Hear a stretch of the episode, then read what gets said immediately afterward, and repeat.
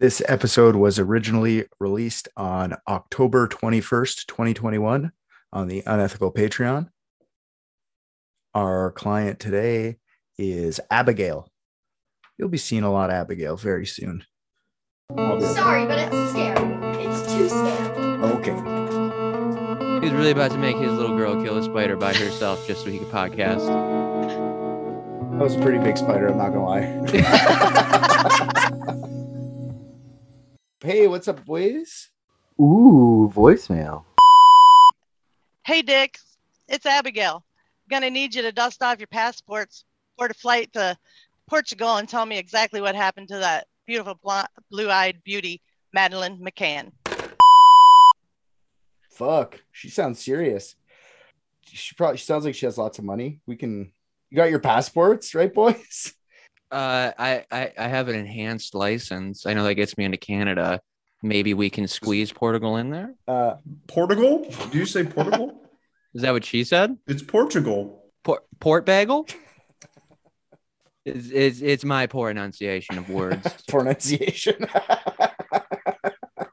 Uh, Words aren't easy. We don't need to go to Portugal though, boys. I already got this one. I already uh looked into this. I'll let you know. that sounds good. An elite team of private detectives. What if balloons are aliens? Maybe that's the key component we're missing. Cover ups. John's guilty. Mysteries that need to be solved. Maybe Mormons need mountains. Richard, shut up. I just want you guys to know that this episode probably could have been like 15 fucking part series. It was a fucking rabbit hole and a half. So many goddamn twists and goddamn, not even twists and turns, just stupidities through the whole thing. I hated it. I'm going to tell you right now, I hated writing it, the entire thing. Hmm. Uh, it is boring as fuck, and it is considered the most discussed missing persons case of the 21st century. So I don't understand why it's so uh, crazy. I hate it. I do. I, I legitimately do. I had a hard time getting through it, but people want to hear it. So go fuck yourselves. All right. So let's start this. Okay. Madeleine McCann was three years old at the time of her disappearance. She was a blonde haired, blue green eyed cutie pie with a British accent. Now, there's something about a little kid with a British accent that is amazing to me. They sound so proper, but they have the mind of a child. It's fun. You know, do you ever hear like Mary Pop or not Mary Poppins? Oh yeah, the best British accents in the history of media. Mary Poppins, Dick Van Dyke. Absolutely nailed it. Yeah. Anyways, her right eye had a black bar that went through like the green part of her eyes. So it was like a very distinct fe- feature that she had. And it was one of the things that the police used later on with the description of her to find her because it is a super rare thing. It's like the, what do you call the middle part of the eye? The cornea or whatever. Looked like it like extended past like the, whatever the color part of your eye is called, the iris? The the pupil. pupil?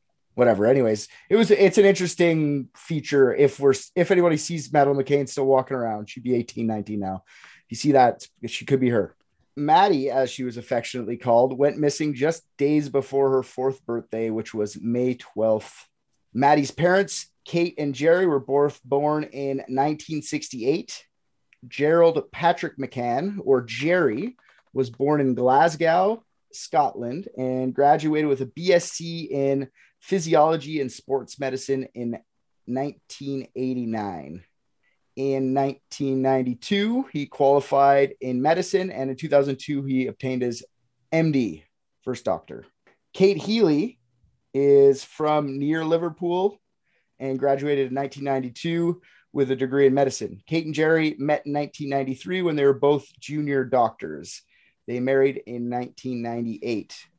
Now, the McCanns were trying to have kids for years, but were unsuccessful. So they turned their uh, sites to IVF in whatever that is, in vitro fertilization, to conceive little Madeleine in 2003. So after years of working in obstetrics and gynecology, Kate became just a GP working part time watching the kids, and Gerry worked in cardiology at the time of the disappearance so they're doctors fuck they're rich people this is what i'm trying to get at they, we got to understand that we're they're young doctors with enough money and stuff to take care of business kill their own kid. Yeah. Sure. Yeah, but why would you take your kid on a holiday to kill them there? No, we'll we'll get it. We'll get into it. Rich people are Yeah, crazy. these rich people are crazy. Madeline had a younger brother and sister. They were twins, born in February 2005. They've been kept out of the media limelight for so long that I don't really know much about them. I just know in one interview, Kate McCann said that they're athletes that do track and field. They're very good, whatever that means. So they're not really too much in the public eyes. They're 16 years old now, and apparently the McCanns have never hidden the details about what happened that night. And according to Kate McCann, the twins also want to find their sister alive and well, like the rest of them. So they're all, all of them are, from what I understand, delusional. All right. Wait a minute. Wanting to find your sister makes you delusional? no, they want to well, find I her mean, alive. like, I get it, because like, here's this like little three-year-old adorable girl. Why do you want an adult now? It's all used up and been missing for so long. It's like, it's like losing your luggage and then getting it back like 15 years later. You know, you're not even having a fucking use for any of that stuff anymore. except for the traveler's checks. you already accepted it's gone. Yeah, yeah, no, I, I I'm joking, but I mean, they not that they want to find, they do want to find her dead or alive, but they all still have hold out hope that she's alive, and maybe she is. We'll see. I I, I doubt it personally. From the beginning, I doubt it. So the McCann's nightmare began first with a dream vacation. On April 28, 2007, the family of five took a holiday to the Ocean Club located in southern coastal region of Portugal, the Algarve in a little town called Praia de Luz, Luch, which means beach of light. Now, it's a tourist town of about 3,500 people, according to uh, a 2011 census. So during holiday season, it like goes up to 50,000, 60,000 at times. So one of those kind of places. It's popular with British tourists, but the region itself is very popular with the Portuguese as well. Even all Europeans. It's a very nice beaches and stuff like that. They chose the Ocean Club as the place for their vacation because it's considered a very family friendly resort. It's comprised of many apartments, small villas. There's four pools, numerous tennis clubs and tennis courts. Uh, there's a kiddie club. There's nannies for hire. Uh, anything you'd want in a family friendly resort. a what club? A kiddie club is what they call it. So the kids, you could throw them in like a daycare for the day. Mm, I don't know. Rich people, kitty club. Mm, yeah. Sounds like a clue to me. All right. So uh, the McCanns were staying in one of the apartments, apartment complexes that were owned by the Ocean Club in apartment 5A for their holiday.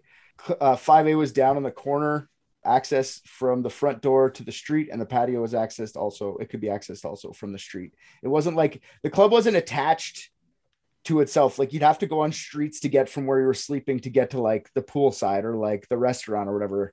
So it's kind of in the middle of town, you know. They went on holiday with a bunch of friends. These friends will be later referred to as the Tapas Seven. Oh God, I'll tell you why after. Dr. David Payne and his wife, Dr. Fiona Payne, Diana Webster, mother Fiona, Jane Tanner, and her partner, Dr. Russell Bryan, Dr. Matthew Oldfield, and his wife, Dr. Rachel Oldfield. So there's a bunch of doctors all on vacation here, okay? And they all had kids. The O'Briens had two kids, the McCanns had their three, the Paynes had two kids, and the Oldfields had one kid. So that's nine adults, eight kids. What a fucking shitty vacation. That's what I call that. I don't call that a fun vacation at all. Wow. I have all my fucking kids here. Good. Yeah. That's why you kill them. Exactly. You're like, this was supposed to be fun, and now we're here and we're not having fun. Let's thin the herd. Well, In the Then herd. the- Okay. the vacation, I'm just joking. Whatever. It's a family vacation. They got in with what they wanted to get. Like, they obviously wanted that whole giant child. To me, to go into the beach and stuff with the kids is less fun if I'm just going with my wife and I, but that's just me. Um, not that I don't want my kids, but Jesus. I mean, it seems like you don't. You're willing to let a spider kill one of them. So The vacation uh, took a dark turn on their sixth night on May 3rd when Maddie went missing. Uh, here's the timeline for that day. So here's all the clues. Let's see if we can do this. On the sixth day of their seven day holiday at the Ocean Club, uh, that morning at about 7:30 a.m., Maddie came to her mother and asked her how come she didn't come when her and Sean had been crying the night previously. So her brother's name was Sean, like her one of her twin brothers was named Sean, and apparently they were crying all night. Uh, and Kate didn't come see them. So Kate also noticed a brown stain on her daughter's pajama top that morning. Nobody did anything. They just said, "Oh, weird brown thing," and my kids were crying all night, and I I didn't even notice. Okay. Kate and Gerry say they made a mental note to check on the kids more frequently that evening. This evening coming up. So after breakfast at about 10 a.m., the kids were put into the kids club, the little daycare thing, while Kate and Gerry go for a walk, then for tennis lessons. By 12:30, after picking up the children, they'd been back to their ground floor apartment. They have lunch, and the whole family spend the afternoon at the pool side. At 2:29, the last known photo is taken of Madeleine. Uh, the timestamp on the photo says 129, but the McCanns later say the clock on the camera was an hour behind. The kids are dropped off at the kids club again around 3:30 that afternoon, while Maddie's parents go for more tennis lessons. Maddie and her twin siblings spent hours at the kids club. They ate supper there around 5:30. Other things that are happening uh, around town at the time between 3:30 and 5:30, there's four separate reports of bogus charity collectors canvassing Praia de Luch. Uh, one even made it to the area near Ocean Club. A close shaven, fair haired man between the ages of 30 to 35 is seen near the apartment that the McCanns were vacationing at around 4:30 p.m. So back at the Ocean Club around six, Kate picks up the kids and starts to get ready for bed. And Gerry goes out for another tennis lesson. This fucking guy loves his tennis. Gerry asks David Payne, one of the doctor friends, to go check in on Kate and the kids around 6:30. I guess he's feeling guilty. He's like, "This is my 15th tennis lesson today. Maybe I should help with the kids." Did we think he was fucking the tennis instructor or what? I doubt it. She, uh, Kate was going on tennis lessons with him, So they're they're like all the time. They're both going on. So they were both Yeah. fucking the tennis Yeah. instructor. and the tennis instructor was like, "Oh, you guys have one too many kids." Boom, figured it out. I always wanted to be the third. If I'm going to be the third in this thruple, I want to have the third. I can't kill one of the twins. That would just damage them both. I know they're rich. They like matching sets. Dave Payne goes to Kate's apartment and checks on her and the kids. They chit chat for a little while. Everyone's doing fine. The kids look great. Uh, in fact, Dave Payne describes them as like beautiful, angelic children following every, their mother's every command and listening to like he's praising the children up and down. Dave Payne was the last of the Tapas Seven to see Madeleine aside from her parents. I guess her parents aren't really part of the Tapas Seven. So, yeah. Gerry returns to the apartment around 7 p.m. and reads the kids a bedtime story before putting Madeleine down in the front bedroom. Madeleine was put into the bed closest to the door, and there was also another bed that was empty. It was beside the window. Madeleine was wearing her pink and white Eeyore pajamas, her comfort blanket, and she laid with a soft toy aptly named Cuddle Cat. The twins also slept in that room, just on the floor in a travel cot between the beds because they're still toddlers, so they needed sides, you know, so they wouldn't fall off a bed. The front bedroom overlooked the parking lot below and the street past it.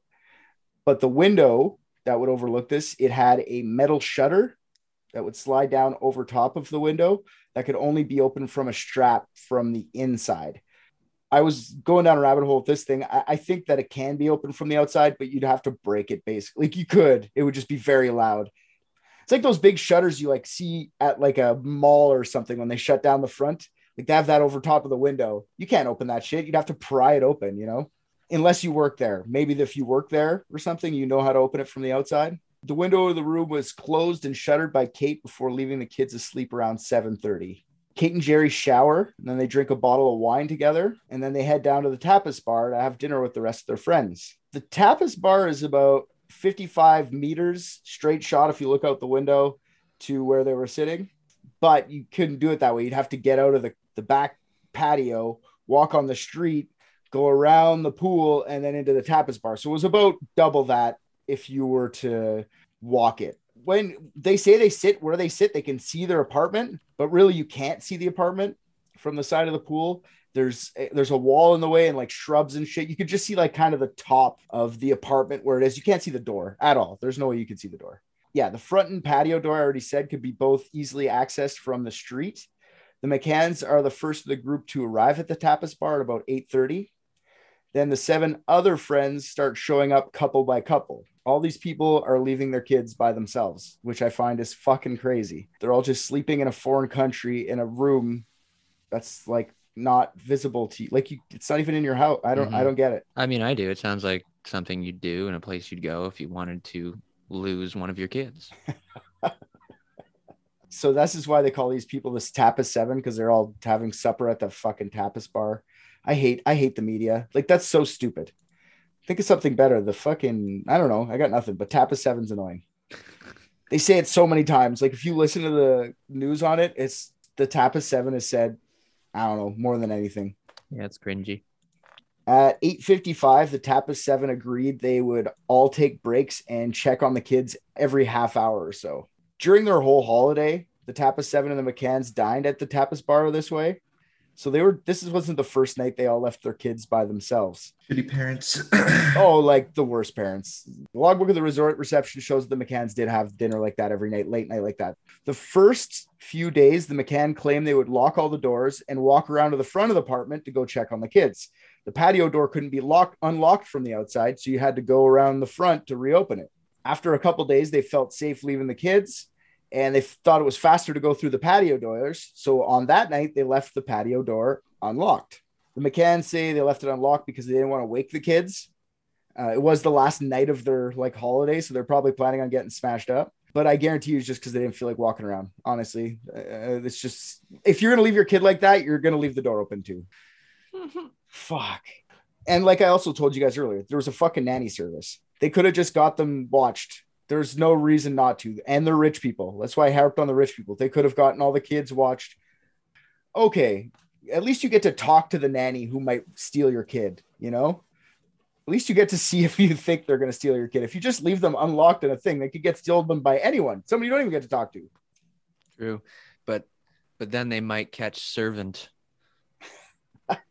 You know, and then what if what if one day they grow up to be a manual laborer? Oh God. you'll re- you'll regret having that that poor nanny around them the entire time. They'll, they'll never have time to take the tennis lessons they deserve. Exactly, a failure. My daughter, a welder? Huh. Uh, At 9:05, Gerry returns to the apartment to check on the kids, and then he gets chatting with some other vacationers before heading back to the table. 9:15, Jane Tanner, on one of the uh, kids' room checks, reported seeing a man carrying out a child wearing light-colored PJs with no shoes. She didn't think anything of it at the time because this is a family resort, so it wouldn't be out of the ordinary for somebody to be carrying their tired child back to their place. Now, before Getz gets all sleuthy here, this ends up being a red herring, okay? Because in 2013, police disregard the sighting as a British man who was on holiday at the same time, and he says he was carrying his daughter at that exact same time. I don't know why the fuck it took from 20, 2007 to 2013 for this guy to report that, but that's what they've disregarded it as. It's not the thing. Gets, you put your keyboard down, buddy. no, I already figured it out. I'm just letting you finish. Okay. You feel free to be a smartass in between. No, I'm good. No, I'm good. 9:30 that night, Matt Oldfield gets up to check on the children, prompting Kate to sit back down. Don't worry, I got this. I'll go check on them. Matt goes into the McCann's apartment and notices that the kid's door is open. This isn't his apartment, and he thinks nothing of it. He glances in the room, sees the twins in the cot, assumes everything is okay, and heads back to the bar. He never admits to actually seeing Madeleine. He never even mentions if the windows or shutters were open or closed at 9:30 or not. Did he close the fucking door? No.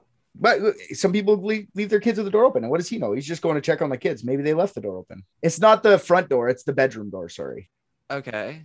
No, he walked in through the back door and then he closed Okay. the back door and then he looked and he saw the kids' room. The door was open. Okay. But the, I'm I was picturing like a hotel room door. No, no, this is a big, these are big like, resort hotels. Like these are rich people hotels. They got rooms and everything. Like, Yeah, I would have no concept of what that looks like then. So Martin and Mary Smith at about 10 p.m. that night, this is off campus, uh, saw a man carrying a child who looked like Madeleine walking toward the beach. The Smiths reported the sighting only was a couple minutes away from apartment 5A, back at the tapas bar. It's Kate McCann's turn to go check on the kids at 10 p.m. Once entering the apartment, she is alarmed by the door of the kids' room blowing shut.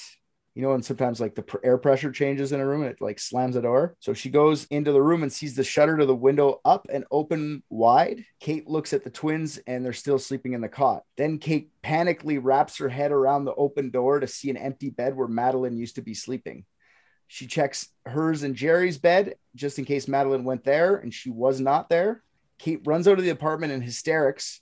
She starts yelling, Madeleine's gone. Someone's taken her, leaving her twins still in the apartment.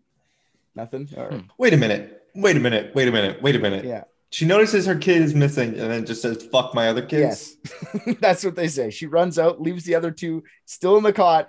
Okay, to, to be fair, in defense of these murderous parents for a moment, um, I uh, but when that shit happens, it doesn't matter how many other kids you got. I think your brain kind of breaks, and I, I mean, I, I know one time, um, my uh, my sister fell into a pool, and uh, and I was uh, only like probably six. So this is my younger sister, so I didn't know how to swim. She definitely didn't fucking know how to swim. I was holding on to my mom's legs in the pool. Uh, and when my sister fell in, my mom just fucking like jumped up to go and save my sister, completely ignoring the fact that her legs were my lifeline to oxygen. Yeah, so yeah. I just sunk to the fucking bottom of the pool. They don't really think about it. It's it's like, you know, Oh, it's true. panic mode. Like my oldest was super young. He was like a baby. And my wife had him in a stroller.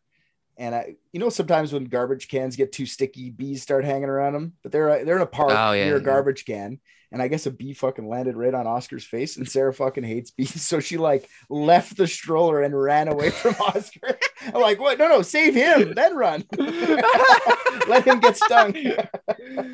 Damn. Yeah. So yes, I I can see the hysterics thing for sure. It's just there's weird choices of words too, like Madeleine's not Madeleine's gone, someone's taken her. I find that so interesting. Mm-hmm. All right. Mm-hmm. Once Kate explains herself and the room has been checked by Gerry, Gerry sends Matt Oldfield down to reception to call the authorities at 1010. The resort starts their missing child search protocol at about 1030. At about the same time, the Guarda Nacional Republicana, uh, basically the National Guard, short form GNR, first start arriving on scene. They got GNR here the whole time. Guns and Roses, baby. Yeah. They, they were like, a child's missing. They're like, I don't know, call the cops. It's a white child. Get the army. no, it's a, right off the bat, everyone just thought Madeleine ran off. So they just thought mm-hmm. she would either a eventually be found by doing their search protocol and been brought back. Why call the police? So like the National Guard thing is because they're such a small police town anyway. That's who they would call in an emergency of like a foreigner coming missing, right? Gotcha. Yeah but the parents automatically thought she was taken. So like that's one of the biggest foibles i find about the whole police investigation right off the bat is they didn't treat it as a crime scene right away. They treated it as if their girl would be found in five minutes and that everything crisis would be averted. So just after midnight portuguese police are alerted because they're not finding her at all. So they're called the police jurisdicia or pj for short Kate, her husband, the GNR, the PJ, 60 resort staff, and the guests all conduct a ground search looking for Madeleine. So everyone at the resort got involved, everyone looking for her. And they called that off at about 4 a.m. Uh, this is when they started searching for a abduction scenario. The McCann's room isn't treated like a crime scene until about 4 a.m. They had about 20 fucking people in and out of that apartment during that time. I find it's the biggest, it's the first big mistake in this whole thing. If if the mom's saying she was stolen, wouldn't you rather just go with that than Yeah. what if she is stolen? And then she said that she was stolen and then you didn't do anything. This is the kind of shit that happens. I, as soon as somebody says she's been stolen i treat it like that just in case she was and then you don't look like a jackass when that first person said it and you said no it's not good. I think you have to run an investigation just as you would normally run it and not take into account what the mother thinks because the mother could just jump to the worst conclusion every time. Yeah. I agree with that too. sure but you could always just eliminate the abduction theory quickly and then get the mom to shut the fuck up there was case for it there's windows open and shit she said they weren't open they're just going yeah yeah she'll be back more than likely they were probably right. Like nine times out of ten, when a kid runs off like that, they probably would have found her, no problem, easy like that. So they probably just assumed it was going to be one of those times. The next day, the whole town is looking for her, including the National Guard, the police, and hotel guests and visitors. They're all handing out flyers, searching the streets up and down. Try to lose a small town. The PJ and GNR were just doing their best. Honestly, they they haven't been trained for anything like this. They're not a big city. Like big cities have better training for different things. They have specific guys. This this town probably had a 50 cops. I don't know. There's a few things they should have done. They didn't do. And not even they did. They're supposed to. They should be doing. If there's a missing kid, they should be doing checkpoints out of town, out of Portugal, and checking every car in and out, which they didn't do until 10 a.m. the next day. And the few checkpoints they did have, they weren't even checking every vehicle. Like I watched the Netflix thing on this, and there's footage of the cops doing their checks of every car leaving. Then it starts raining, and the cops are like, "Fuck this!" and they get back in their car and let everyone just drive by. It's just checkpoints somewhere. They should have stopped cars, stopped boats. They did nothing for hours. Hmm. Yeah, that night, Kate and Gerry make their first of countless press conferences over the year on May 4th. It's mostly Gerry speaking. Kate's not saying anything, and he's just looking for anyone with information to call the police while Kate's just standing beside him, holding his hand and then gripping that little cuddle cat. Like for the first like five interviews, she's got that little stuffed toy with her. 10 days later, the GNR named their first Arguido. Um, what now? Being named Arguido in Portugal, it's a big deal. It's it's not really a suspect, it's like a major suspect or like a person of interest. They have their own like word for it that doesn't exactly translate perfectly. But being named Arguido is pretty huge. It was a guy named Robert Murat, and he was set up as an Arguido. Set, I shouldn't say set up. He was named an Arguido uh, early in the investigation because he was being nice. When he saw the whole town was searching for Madeleine, he went down. He's a bilingual English property developer, so he had perfect Portuguese and purchased perfect English. So he went down during the search and he was asking the police a lot of questions, getting it translated and telling the McCanns what were going on or, or telling the searchers information, stuff like that. But the police looked at him and they went, This guy's asking too many questions. Is he involved? And that, remember when I was uh, talking about the Turner sighting that was debunked? Well, the direction that guy was walking was towards Robert Murat's house. And they say the like the sketch that the girl made after kind of looked like Robert Murat. I don't see it. I really don't. If anything, it looks like Gerry McCann. The the picture doesn't look like Robert Murat at all. They thought this was suspicious. Then three of the Tapas Seven saw him creeping around the night of the disappearance. He claims he was home with his mother. The PJ and the press ruined this guy's fucking life. He was in the front of every paper, being called a child abductor, child molester, pedophile. They just fucking crushed this guy. They couldn't really get him for anything. They released him the next day and he walked free, but everyone still suspected him, but they just had no proof. By September, the McCanns were questioned again, and they were also made Arguidos. They are eventually dropped as Arguidos along with Mr. Robert Murat a year later on July 21st, 2008. Uh, the old detective was fired uh, from the job because he wasn't getting results, and a new detective wasn't put in charge.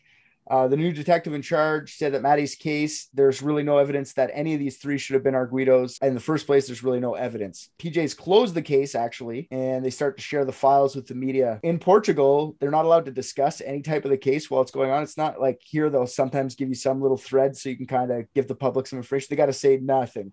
So by closing the case, they actually opened up all the files to the public. Basically, the case went stagnant for the next three years until May 2011. Kate and Jerry appealed to the British Prime Minister David Cameron to launch an independent investigation. And then by July 2013, Scotland Yard launches a full investigation into the disappearance of Madeleine, naming it Operation Grange. What? I don't know. I don't get that one either. I didn't. Why not? Call it whatever you want. Uh, Operation Shit Parents. You know, Operation fucking Lock Your Door. That would be awesome. Passive aggressive operation names. Operation. Maybe don't fucking leave your kids unattended in Portugal. I, I like that one.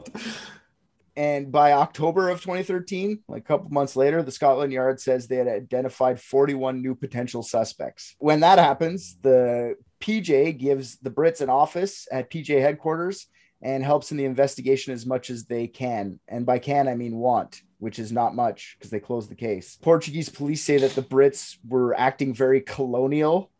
That's what they kept saying. Okay. Really acting like they want to tax everybody here. They're see in uh, Britain they had they had computers and shit. In Portugal, uh, especially at this little PJ office, they were still flipping through old files and shit like that to find information. So these guys weren't used to the low tech they had over there. So they're being surly. That's basically what it was. It's like my job's easier if I was at Scotland Yard right now. So they had to. f- They were just being pissy, and the PJ were like, "Haha, fuckers, your turn." All in all, nothing's really happened of any substantial nature in this case for the past 14 ish years. I will tell you there's a couple things that have happened though. There's been a $2.5 million reward ordered to find Madeleine. oh, you better have this figured out, Rick. 12 million British pounds have been spent to find her. That's like 16.6 million American. 1 million American is in a trust right now to help pay for Madeleine's private investigators while there's still 1167 missing children in Portugal who get like a fraction of the amount of money that have been spent on this Madeleine McCann girl to look into where they are or if they're still alive or where what happened to them. So go fuck yourself, Portugal and the Brits. That's what I have to say at the end of this whole thing. Who knows how many they could solve if they just took fucking 10% of what they've spent and looked into the other kids. On to theories. Mm-hmm. You guys have any ideas at first? Maybe not if you think gets if you think you solved it, let's wait till the end for that. But if you have any smart ass ones, RJ, let's see what you got. Uh, the twins could have done it. I think that they're likely suspects. I mean, why else would they need bars on the side of their bed? Hmm. Sounds like they're up to something and they needed to be restrained. I think you're right on that. Maybe they were jealous of of the the favoritism that Madeleine had, and they they maybe they referred to her as the stupid science baby. Yeah, what's with your stupid eye? Huh? Everyone loves you because your Yeah. cute little eye. Go fuck yourself, Maddie. Okay, well that's uh I didn't even look into the twins. That's why they've been hiding from the media so much over these years. They don't want people to know. Yeah, and then their mom comes in after they're like, "Okay, quick, get back into bed," and she's like, "Oh my God, where's Madeleine?" And they're like, "Oh, what, mommy?" That's why these kids are good at track and field, just in case they ever get caught, they can run away quickly. You can run. Yeah, Huh, yeah, and they don't have all that dead weight anymore. So exactly. Madeleine dragging them down, holding Yeah. them back. So the reason that the Portuguese gave a shit about this and not their um their other missing persons is because the Brits and the Portuguese have had relations that date back all the way to 1147. Um, it is considered as one of England's oldest allies. So they're doing it so that they can keep getting jerked off by the Queen. Oh, for sure. This became Man, Euro- Europeans are so stupid. yeah. I fucking hate that shit. Like, let's respect agreements we made a thousand years ago between people who never knew how to wipe their own ass or wash anything ever. Clearly, those are important Yeah. agreements. No, I totally agree that this was one of the most politicized things. Like, holy fuck. Like, I didn't even get into how much media coverage this thing got, but like I said, British uh, ambassadors both spoke on this. The Boris fucking Johnson, the mayor of London at the time, spoke on this, and, and they would trash each other through the tabloid. The British tabloids would just call the Portuguese cops dumb. And then when the Brits, after a while, never came up with anything, they would be like, "See, you told you you're dumb too." And then they just fight through tabloids. Anyway, so let's go into some theories. Uh, theory number one: Madeleine walked off on her own. Now, this theory states that Maddie got up in the middle of the night and ran out into the night, whether it was through the window, through the door, uh, however it happened. It just, I don't see that being the case, but it could be. Never know. Maddie, okay, just from being a parent, okay, Maddie had been at the resort for six days and she would have known where her parents were at least part of the time. Like she was old enough to like understand where things are after that many days, especially in a weird place. You only go to four places. Can th- wait, you're, uh, is this science or are you just making that up? Can three year olds actually like understand? I have I have had kids, yeah, for sure. Oh, so you're making it up. I just I want to know if there was like research behind it or if you're just saying like your three year old No, it's true. was able It's to true. do it. And, and I don't think you meant it that way, but that had that was dripping with passive aggression. No, I didn't. I didn't mean it that way. I just Is wanted. this I, science, or are you just making that shit up? I wanted. To, I wanted to know if he's reading a Wikipedia article right now, or if he's just like stream of consciousness telling us that a three year old is aware. I'm not stream of consciousness. I'm going I'm using lived experience. Is this science? Then shut the fuck up. yeah, I'm using lived experience. Okay, I. I, I didn't mean it either or both ways. I just was curious. No, I understand. I Oh, I know. It just sounded too good to not take it that way. all right. So here's the couple things about this. So she's been at the same place. She kind of would have known. Maybe not. That's just my opinion, I guess. It was a dark no- night. So why would she like run off into the darkness when there was like the familiar area she could walk to? Maybe not. Maybe she did. Who knows? Plus, the first search efforts for her were no joke. Okay. There was like a hundred and some people looking around pretty quickly because if the last time she was seen was at like 9 9 30 it'd be an hour and a half people would have found her I, I just if she walked off. Maybe she wandered off into the to the atlantic. That was another theory. Maybe she walked off and she just ran into the ocean. Drowning is the number one cause for kids between the age of one and four. Even then though she would have washed up on shore more than likely. She wouldn't have gotten far out you know what i mean? She would have drowned at the beach basically. She wouldn't have gotten fucked unless she got pulled in who knows? Ooh, sea monster. yeah, maybe sea monster for sure. There's another theory here. Maybe she wandered off into the street and got hit by like a drunk driver or something, a local, you know, someone who would have known where you could hide a body for a bunch of years and that no one would be able to find. Well, I mean, depends on how fast you're going. A three year old at a certain speed, that shit'll just Just disintegrate. into so- mist. Um, Yeah. Are you talking about science or are you talking about from your own personal experience? Just trying to figure out if you. Uh, science from the numerous experiments I did through my own personal. ex- I, I invented the scientific method. Don't you worry. I've I've peer reviewed this five times. Hypothesis, experiment, conclusion. Yeah. So there's also another thing about her walking off. At the time of the disappearance, at the time of the disappearance, there'd been road construction going on around 180 meters away from the Ocean Club. They had a, a nice big, they were repairing drains, okay, and they had a two meter deep hole, one and a half meters wide trench just on the side of the road that was kind of blocked off. But I mean, a kid could squeeze underneath shit like that. So it's just a pylons, you know. Do you think she could have walked off 180 meters, fallen into this construction hole? And the theory goes that no one actually saw her because the next day they covered up the hole. So she's just buried under the streets in Portugal somewhere accidentally, which it's been kind of debunked because the engineer and the city workers that were there said they looked at the fucking hole before they put sand in it or whatever, gravel or whatever the fuck over top of it. Yeah. They were like, look, you know how many other Portuguese kids fell in there and we buried them? Fool me 15 times. Shame on me. There's 1,167 mistakes I made before this bitch. Don't worry about her. We look before we pour concrete now, okay? So, what I do think from having kids, and this is more lived experience, is that I don't think Madeleine would have walked out in the middle of the night unless it was through the window. Because if it wasn't through the window, the window's pretty far, far for a kid. She would have hurt herself, first of all. But if she went out the door, there's no way that three year old closed the door behind her. Because my kids are like 10 and they don't close the door behind them. So, like, that I sh- the door would have been wide open. She walked off on her own. Is one of the theories? Maybe. Any thoughts on that? No, I don't agree with the walked off on your own theory because that would require like so many levels of things to go wrong. Walk off on her own. It look like she didn't walk off on her own. So right, there's that convenience. And then she'd have to walk off on her own, but not end up somewhere where somebody wouldn't return her, right? Like walk off on your own into the arms of, you know, a bad actor. I feel like is a lot of scenarios that need to happen perfectly for that walk off on your own situation to happen. for sure. For no one to ever find her, you're right. There'd have to be so many like things line up for her to just go disappear by herself. Yeah. All right. So the next theory is the Portuguese predator theory slash childless couple. Oh man, they had a predator. Damn. According to the Netflix documentary, The Disappearance of Madeleine McCann, police looked into the case of a man who was wanted in connection with sexual assaults of five young girls, two of them in Praia da Luz area. This lone predator, who was wearing a medical mask, was making his way into tourist villas and apartments at night and allegedly No, hold on. It's a, it's a metal mask they wear, and then they take it off at the end. Oh, is this from science or is this lived experience? Sorry, you can continue. I was just correcting you. Science. It's science from watching uh, Predator, Predator Two, uh, Alien versus Predator, and Alien versus Predator Two. Oh, okay. So hard So science. I've done Hard my science. science. Uh, this lone predator who was Yes, I.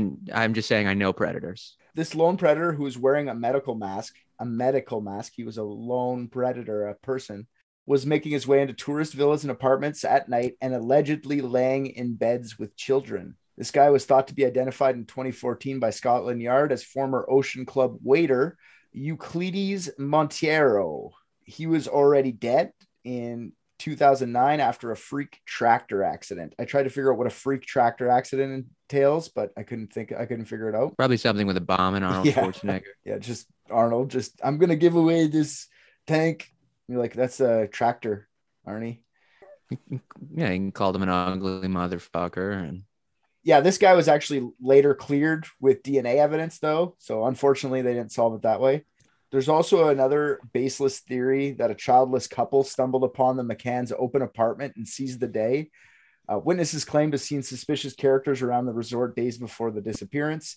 Either of these cases would explain the window open as a place to escape through rather swiftly and quietly. Sorry. Uh, I doubt either of these theories because it's the same as being scared of dying from a meteorite. Like you could, but I mean, it's very low chance. I don't think Mr. Child Molester guy's done. He kind of got cleared, but like childless couples, very specific, and they found exactly what they wanted that night. It seems very uh, too good to be true for the childless couple, unless they were like stalking them. could could have been a childless, could have been a childless predator couple. You know, then they got away on their spaceship. Hey man, aliens is always a theory. I already told you that. It was aliens. So another theory is robbery gone wrong, which it goes along with the other one in my book. According to this theory, thieves broke into a McCann apartment and they were surprised by an awake Madeleine. These robbers were actually the fake charity workers canvassing that I talked about in the timelines. These guys are known to go around collecting money, and even if they don't get any money, they get intel, right? They get to see like, oh, it's an old man, it's a young woman, someone comes to the door, is their kids, there whatever, right? That's what they think about these robs. There's been a lot of robberies around that area during that time, but they're saying that these guys broke into there to their apartment, and in a moment of sheer panic from seeing Madeleine awake, they just like kill her or abduct her and take her when they leave. There were actually four guys investigated by the Metro Police, the British police, for potential burglars in the scenario. They had criminal backgrounds, their mobile phone and contact locations matched Praia da Luz during the day that Maddie went missing. They just fit the pattern of the robbers. There are many problems with this theory, though. Uh, nothing was stolen from the apartment, being the biggest one. Like, why are you going to take the kid and then you're like, oh, yeah, I forgot I came here for like cash and jewels? I don't know. And, and if it's a spontaneous crime like that, usually there's lots of evidence. They don't like think to clean up behind them. And if they accidentally killed Maddie, like, why would you take the body? Like, why would you do any of it? Why aren't you taking the twins? Why are you just taking the one kid? I don't get it. But it is a theory, and the Scotland Yard's still looking into it at this time, right now, to this day. So that could very well be what happened, but I just doubt it. The PJ also dismissed this theory outright just because of all the flaws in the theory. But I don't know. What do you guys think of that one? Just a robbery gone wrong, bat, wrong place, wrong time. It's a no from me, dog. Man, man, I'm still hung up on predators. So I think it's kind of trash too, but it is one that's out there. But the next theory is the McCanns accidentally killed her. Like I said earlier, the police thought it was the parents early on in the investigation. Theory goes that the McCanns were drugging the kids with Calpol so they would sleep while they dined with their others at the tapas restaurant. And now Calpol is a ibuprofen based cold medicine for kids, so knock them out.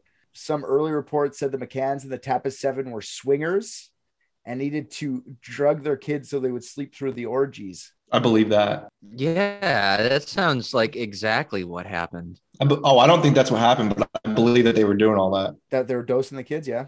for orgies with their tennis instructor. Sorry, what? Orgies with their tennis instructor. Oh, maybe could be, yeah. Apparently that night they accidentally overdosed Maddie, and she dies. Then Gerry and Kate hid her body somewhere. Kate was acting weird, so it didn't really help that. Like Maddie's gone. They got famous as well. This is another reason the police thought that they were kind of playing it up a little bit. They got to meet the Pope. That's how famous they got. Like within the first few weeks of Maddie going missing. Some of the police think that Ma- uh, Gerry and Kate were taking advantage of their fame from the whole thing. So it, it just looks suspicious from that way. I think they actually just wanted to meet the Pope so they could actually go and ask the Pope where their little fucking cabal took their daughter. You know, like where the fuck did you put my? It was to interrogate the Pope. You molesters, where's my daughter? You molesters. Yeah, they're fame chasers, rubbing up next to the Pope, the Predator. they had all sorts of people lining up to give money to the fund. Like David Beckham gave money. Who else? I, I didn't write down the whole list of celebrities, but a bunch of people. Like they got famous off this, which is weird, right? Uh, the McCanns decided they were going to stay in Portugal just in case they did find Maddie. They kind of stayed nearby the whole time. But after like 24, 25 days being there, they decided to rent a car because, you know, kind of want a car. So the theory continues that during the height of investigation, they rented the car to relocate the body Uh, the Portuguese police believe this so much that they brought the sniffer dogs to apartment 5A, uh, and the dogs hit on multiple locations. This is like months after. This is after when they first became Arguidos. They did this, so this is not the day of. This is like months later. Now, the one dog was a blood sniffing dog, and the other was a cadaver sniffing dog. The dogs uh, alerted in the rental car and in the apartment in a couple places. Problem is, is the car was rented after Madeleine was already missing. So they're saying that like she put the dead bodies in the trunk and drove her off to wherever they went, right? did, did they find a skull with the spine? yeah. you're still stuck on the predator. Okay. I'm not giving up. I mean, what a perfect specimen to have just eaten. made this work. It's invisible, mimics voices. Okay, so the search was conducted weeks later, like I said. So they didn't really preserve the crime scene. They had about 20 people in and out of there. Uh, hair and fibers were taken from both locations and analyzed at UK Forensic Science Service. Four days later, that's when the McCanns were made the Arguidos, stating DNA, evi- DNA evidence as one of the factors. DNA is powerful word in the criminal justice fucking conversation. You find DNA, it's pretty fucking damning. But in the end, actually, none of these, neither of these two things held too much weight with the sniffer dogs or the DNA at the end, because during the same time in the US, sniffer dog evidence was being scrutinized in another case. In this other case, the judge ordered to uh, analyze three different cadaver dogs' performances, which they found that they were wrong 61, 71, and 78% of the time, meaning that sniffer dog evidence isn't as good as people make it out to be. I always thought it was a lot better than that. Um, well, I mean, I think as investigators, it's our duty to take maybe a moment here and uh, all forensic evidence is pseudoscience, more or less. yeah, for sure. Uh, most all of it is complete bullshit. Yeah, DNA is not though. Like you can No, D- DNA Yeah. is real science, but I mean, you don't have like necessarily the most competent people collecting all that because then it's like got like how many different hands on it and shit, and you have cops who are not fucking scientists Yeah, oh, for sure. who There's so much room for contamination and fuck ups with police being involved with science that they're not. It'd be like putting Oh, the for sure. scientists to go like read the rights to like a criminal. It's like, yeah, you wouldn't do that right. You know, you'd fuck that Yeah. up for sure. be like Rick, like, is this science or is it your own personal experience? Because if I I only know one thing, Your Honor, he just said that he's doing it off his own personal experience. You got to let me off. I'm using that in court. I only know science. Well, that's that's just disregarding like if I saw you stab someone, it's like, yeah, that's not science. It's my own personal experience. I watched him stab someone. They'd be like, well, he's still going to jail. Sorry, it doesn't work that way. Yes, personal experience is as weight. Hmm. They found blood in the trunk of the rental car and they ran it for LCN testing, which is low copy number testing. This testing is only used when there are very low or very few cells gathered. LCN is a controversial DNA technique because it can be vulnerable to contamination and misinterpretation. Now, the DNA evidence they had only contained 15 of the 19 DNA components of Madeleine, partial enough for them not to conclusively say it was Madeleine or not. Uh, with only 15 markers, the DNA could have been Kate's, Gerry's, or a combination of both. From what I understand, from what I'm reading more and more about LCN testing, with 15 markers, it could be match one of us three. Like it's so broad in that way, right? So what they said at the end of this whole DNA fiasco, and that's why they got let off, was that the and I'm quoting the results were too complex for meaningful interpretation. So they just didn't get enough blood, really, uh, or whatever cells they were. Could have just been the parents. They rented it weeks after, so it doesn't. None of the DNA really mattered in the end, right? Now the whole drugging their kids and Maddie overdosing is a little ludicrous to me. Uh, not that they wouldn't drug their kids. I, I believe that could happen for sure, but I feel like they're it's the McCanns plus four other doctors. If they would have had some sort of bad reaction, they would have waited for that. They would have known what to do in that situation. I feel like it's a lot easier to just save your kid and explain like, "Oops, I almost overdosed my kid," versus like letting them die Mm, getting rid of their body. I, I don't know. They're all doctors. They would have known. I, I feel like this is they they got IVF for this shit. That shit costs lots of money. They're not just gonna get rid of that kid. That is a fucking money bag child. You know, we spent good money on that fucking kid. yeah, I don't know. I think you're giving him too much credit. I don't though. What? What's the point? It doesn't make sense. There's no reason. Selfish people, dude. I mean, you know how many people who have kids and don't fucking want kids? They just have them because it's they're supposed to. It's a status thing. I mean, I'm not saying they don't love them. I'm just saying like there's a lot of narcissistic fucking people out there. If they're gonna stage it to get rid of the kids, why not also get rid of the twins? Well, I I was going with I don't think that it's the point was to get rid of her. I think the point was to just keep them quiet. And, and if it there was an accident, there's nothing that says they don't just come back and find her dead. Not oh, we're watching her overdose. Let's intervene. You know, they're getting drunk and fucking around. Yeah, but I feel like the parents would have such a hard time trying to hide the body while they're there with their orgy party at the bar. You know what I mean? Like there's so many steps involved. I don't know. There's just a lot of money and moving parts with all this. Like if somebody says that they saw somebody walking with a little girl out in the hallway at some point, and then five years later, someone saying it was them, there's no, there's nothing that says that couldn't have been the father carrying the body out, and then years later to make that go away, they figure something out. And you, you said yourself earlier, Richard, that it looked like the dad. Do you know what I mean? No, it does look like him. It, in my Yeah. opinion, I don't know if that's a widely shared opinion, but me, I'm like, holy fuck, you look like the dad. You look like Jared. Well, yeah. Mm-hmm. yeah, I, I, I see what you're saying, but I mean, who would know better how much to give a little girl than them? They would know more than us, like anyone. Like, how are they going to overdose? I don't think doctors are infallible at all. They fuck up constantly. I don't think they're infallible. I think they could probably barely tie their shoes. They probably couldn't have a hold a straight conversation with anybody that wasn't a doctor because they're so socially fucking awkward. I don't think they're infallible. I just think they know a lot about ibuprofen. I guess. I mean, but if they were doing that, they don't know enough about it to not fucking do that. Yeah, You no, for sure. like- they're they're smart people in a way. It's just not everybody's all smart or all stupid. You just get specific skills. It requires a lot of assumptions, but I don't see it as being out of the realm of possibility. Yeah, if you watch like the a lot of the press conferences, like Kate's carrying around that fucking cuddle cat the whole time, like ripping it for fucking death. I don't know if the parents are involved. Is what I'm saying. I All right, fine. I'm going back to Predator. Don't worry about me. no no no no. We're, we're I, I it could be. There's still a little bit more of this stuff. It's just No, no, it's the you Predator. feel like hey, here's another thing. Here's another thing. Would you think if they were involved in any way, they would take as much press as they have? Like fuck, man. Don't you think you would just want to like yeah, no, then it just disappears, so it kind of goes away. They fucking take press almost every day. You you put yourself in the spotlight by doing shit like that, right? I don't know. They spent two million dollars of their own money looking for it. Yeah, but that goes back to uh what that goes back to the Ramseys, right? The father definitely did that, and he fucking loved the spotlight. No, it's true. People are different. I just like if I accidentally killed my kid, I wouldn't be, and I thought I could get away with it. I wouldn't be like, "Hey, police, somebody else did it." I'd just be like, "Don't look at me! Don't look at me! Don't look at me!" You know, different strategies. I don't know what I'd go with. I'll let you know. I'll let you know. the next thing on the little Kate and Gerry train is that some people are saying that the government framed the McCanns.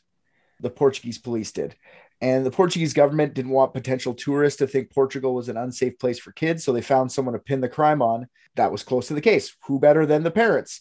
Uh, Kate and Gerry were the best ones to blame because they are foreigners who stupidly leave their kids by themselves at night in a different country. It's not the Portuguese pedophiles running rampant, it's bad parenting. This has all basically been thrown away as fiction, but Gonçalo Amaral, the former Portuguese police detective that was fired for not getting results, he actually wrote a book entitled Maddie, The Truth Behind the Lie, where he claims the McCanns were the culprits.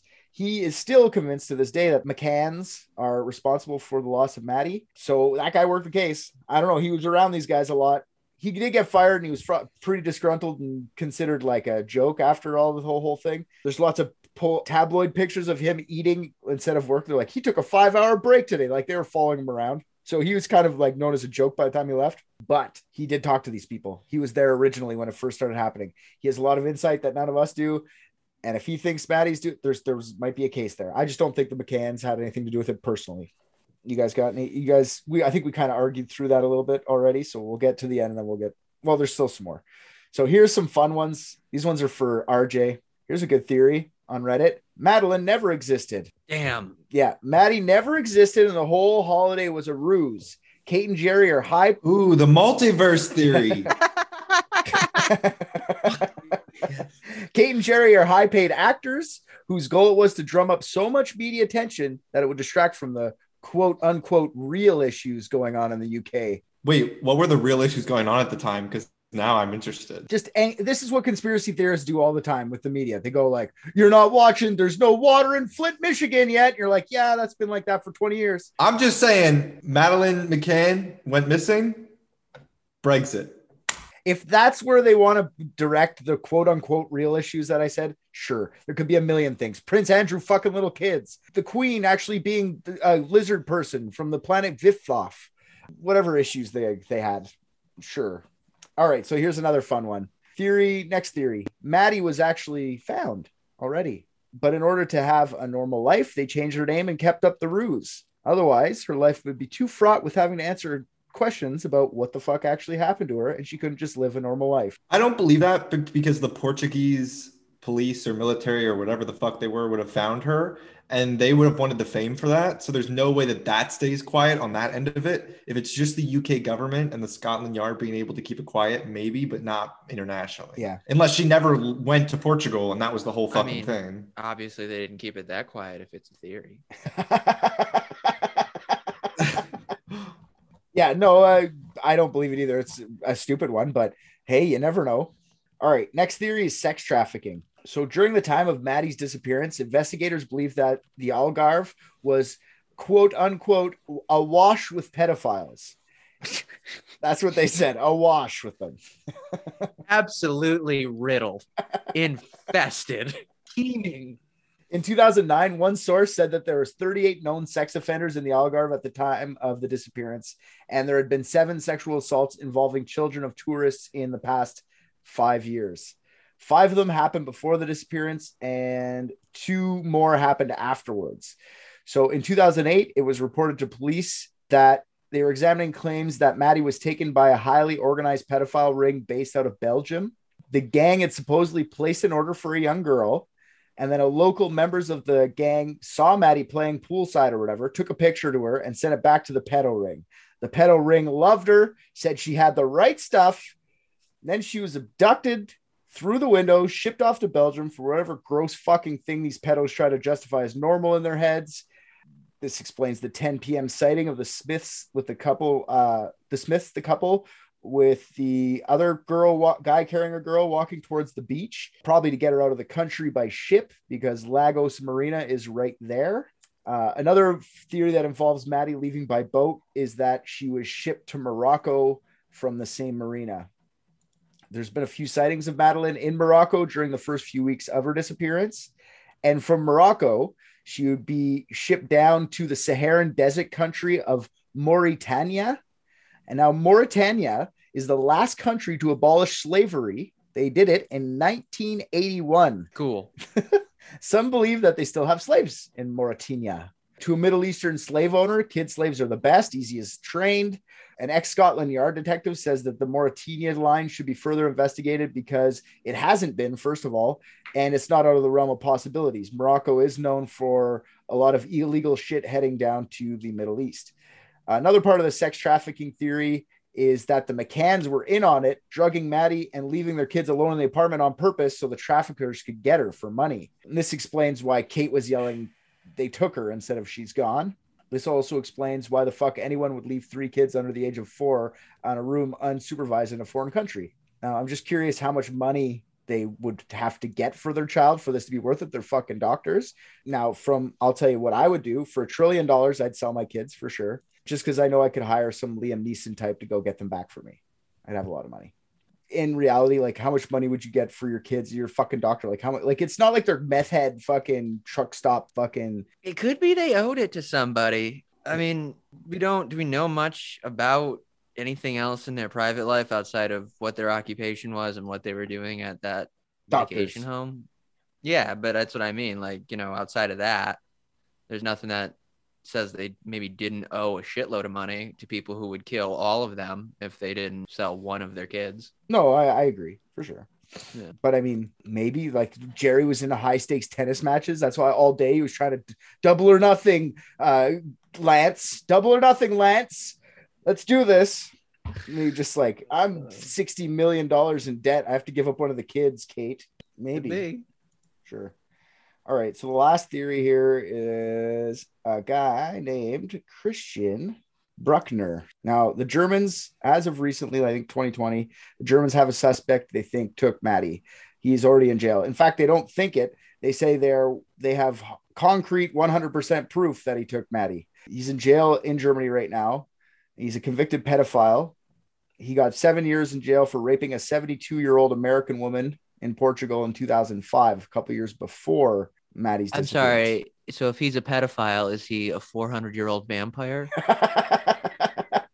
no, he's a convicted pedophile from other offenses, but he's in jail now because he raped a 72 year old. I think he's more looking for vulnerable people, you know? Fair enough. Fair. Well, he also raped. Uh, he also originally raped a five-year-old in Germany and then fled to Portugal because of that. They were already Yeah. looking for him. Yeah. So he has multiple rape allegations against. For sure. Oh, and it- he was only convicted and put in jail in 2019 for the rape of the 2005 rape. So he was roaming around. It's not like he got the he just raped that chick and was in jail. No, he was out and about. He came into suspicion uh, for some quote unquote they write interesting tips. Uh, so he was living on the beach in his camper van, not far from apartment 5A. He also owned a Jaguar XJ65 that he transferred ownership the day after Madison went get, went missing. Police aren't saying if they found Maddie's DNA in the camper van or the Jag. Uh, they're kind of withholding some info because it's still pretty recent. His cell phone pinged near the location of 5A. A report I read puts him at the Ocean Club within that ping. He is known for burglary and theft on the Oceanside resorts. He's linked to many more missing persons cases every day. German police discovered a secret cellar at Bruckner's home underneath in the basement. He had an entire pedo play kit, t- kid toys included not 100% else what they found in that basement, but I'm sure it has something to do with some sort of photographic evidence of her death. Because, like I said, they say they have concrete evidence that Maddie is dead. So this makes me fi- think that he's got weird photos or some creepy shit. Because like, there's no real concrete evidence unless you a found the body or b you have photos of her dying. right. Like, there's really what else can you get, right? Well, I mean, he, he when when he was found, a lot of what he was charged with because they didn't have a whole lot of proof on other things was just like the child pornography he had and some of it that they found that he produced himself. So I wouldn't be surprised if they found something in there that was their concrete evidence of it. But like I said, they're still holding their cards close to their chest because I think this guy's in jail and they're just going to let it ride until he gets out. Because I think he got seven years and 20.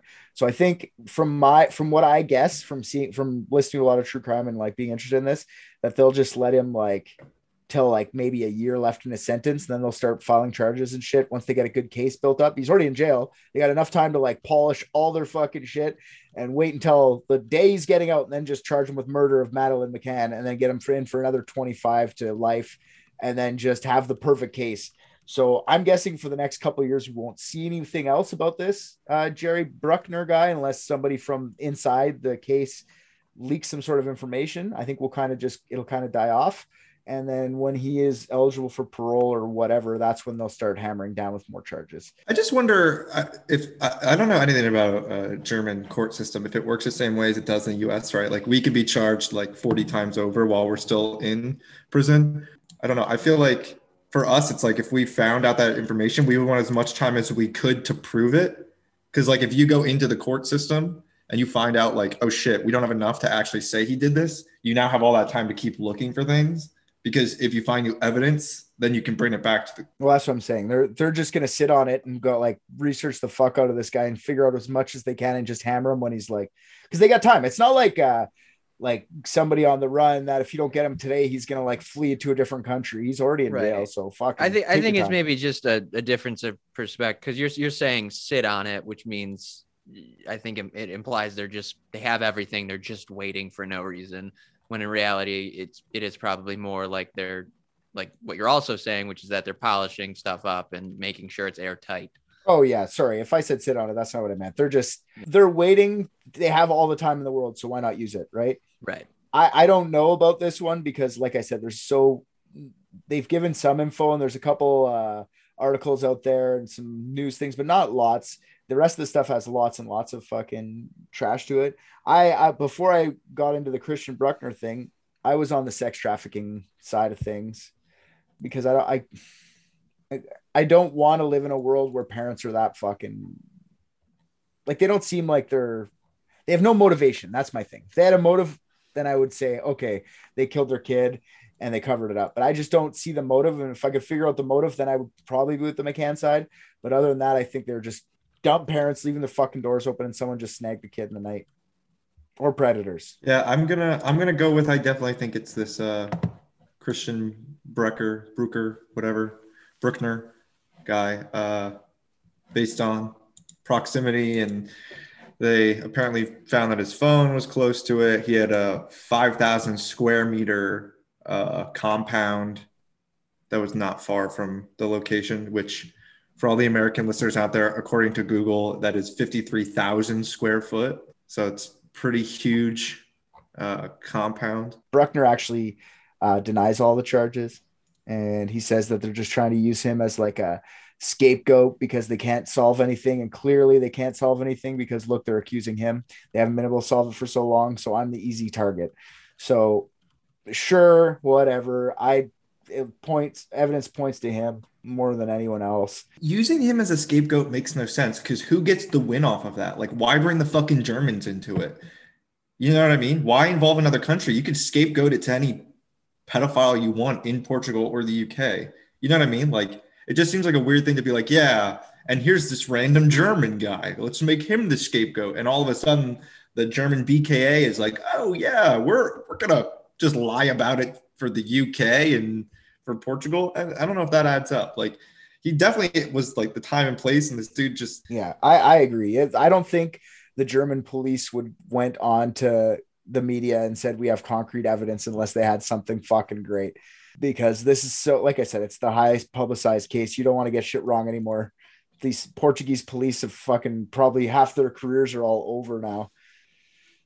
Any final words on that? I mean, unless we're all going to agree on the predator thing, I'll just keep my mouth shut. Are you gonna Getsy, you're gonna explain it to Andrea? no. Yeah, you are. I feel like you can. Nah, you're gonna do it. No, You can do it.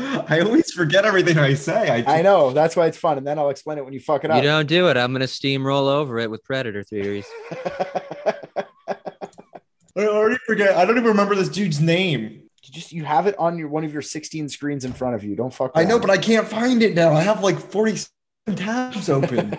I mean, the only tab I can find is 5,000 square meters to square foot. Christian Bruckner. I'm also trying to figure out how to, how to pronounce Bundeskriminalamt Why? because that's the German equivalent to the FBI.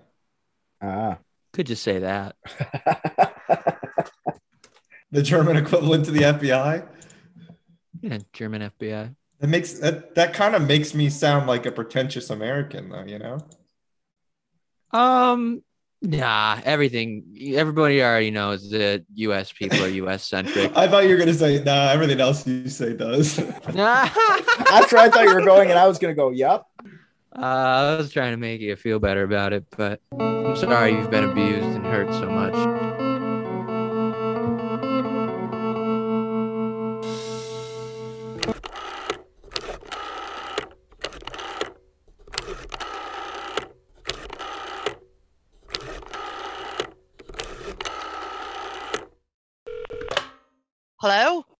Is this uh Abigail? Yes, it is. Oh God. Gets wrote down the number right for once. That's good. Uh I got you on speaker here with the boys. Richard's gonna tell you we solved the McCann thing for you. Oh, that's awesome. It's nothing. Uh, Thanks for calling and leaving a message. You have money though, right? Um, well, there is a bit of an issue um, with the payment situation. What do you mean an issue? It's not hard, it's just Um, money. Well, I, I kind of don't have any. Oh, for fuck's sakes. Obviously. I do this Um, all the time. Uh, how about you know what? Oh, you know what? I have a great idea. Okay. I haven't run this past the boys yet, but I'm doing it because Celeste is, I, and I say this very lightly. Celeste is being a fucking bitch to me lately. So I want to, I want a layer of communication between myself and Celeste. So I was looking to get a secretary. Maybe you could pay off your debts. Um, yeah, that that sounds like a, phones. a, a good uh, solution to the, the problem. Sounds like uh, slavery, but okay. You can, you can pay off people's bills by. This is not slave. It's bartering. Oh, she as long as she's cool with it, it's not slavery, right? Right, right. Okay. Stop saying the word slave. I told you before we had this conversation, don't say the word slave. I, I won't say that you're into indentured servitude anymore. Yeah, it is indentured servitude. Yeah, but yeah, it's not slavery. It's not the let's same not thing. uh let's not mention um maybe human trafficking. I, yeah, no, I don't think we needed to volunteer that information at all. I I also agree with that. yeah. All right. Well, I got I got Getsy here. He's gonna go through the whole thing with you here. We got the perfect result. I guess that's a good enough solution. Keep a little layer of communication between us. So we don't have to hear get yelled at. Yeah, yeah. Um Good. I I can be a a go between between you and Celeste. Yeah, no problem. Oh, uh, and everybody else. We don't like people. Oh, Remember we okay, already yeah, talked yeah. about this? Yeah. Right, right. Yeah, be sure to tell her the reason and uh, and what Richard said about it and how he introduced that concept to you. I'm sure that'll smooth things right over. Yeah, she'll she'll appreciate that. I'm I'm sure. I'm sure. All right, Gets, give her the goods. We can release the information now. Okay. Yeah, I'm gonna pass I'm it right back to. Richard because I f- completely forget what I was gonna say while he was talking. Fuck yeah. Damn. Here. All right, you guys are really pushing it. Fine, I'll tell her. God. I'll give you one more chance and then we're going with mine. All right, so I need to know. Somebody please. In reality, recent there's been recent developments in the case, Abigail, and the Germans think that they have their man. He's already in jail. His name's Christian Bruckner. Uh, he has the actual makings. It looks like he might be a serial molester, child molester, and or serial killer, from what I can read. So they're actually German police say they have concrete evidence saying that Madeleine's dead after searching this guy's house. So we don't really have full blown information on that but we're a lot of us are leaning towards that now. But this is actually from this year or last year that this information has come out. So it's still not a widely popular uh or sorry widely known thing i guess. I think people are catching on. I think this guy's the guy. I think christian bruckner a guy who's already in jail. I think we got him Uh that's unfortunate. I mean, I'm glad they got the guy, but what a horrible ending. I mean, it, it is fucking wild that you thought there might be a happy ending. Yeah, well, I, I appreciate that level of optimism. I think this this new slave is going to work I, out. th- I think she was she was waiting for Madeleine to just walk up into Richard's camera or some shit. Yeah. Still three years old. right, right. oh your own goddamn spider bitch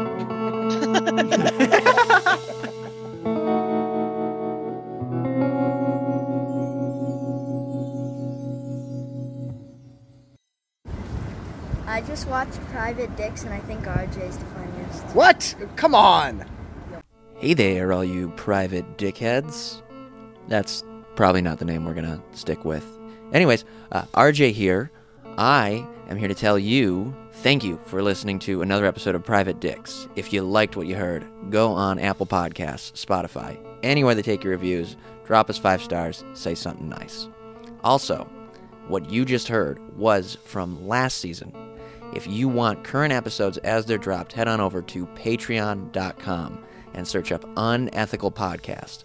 That's our mother podcast. I was not aware Private Dicks was a spin-off. I'm going to renegotiate my contract.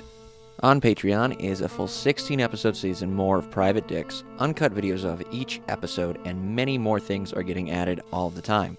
You can also find all of Unethical's content on there, so go listen to that. And if you're already a patron, fuck yeah, dude. You're the best.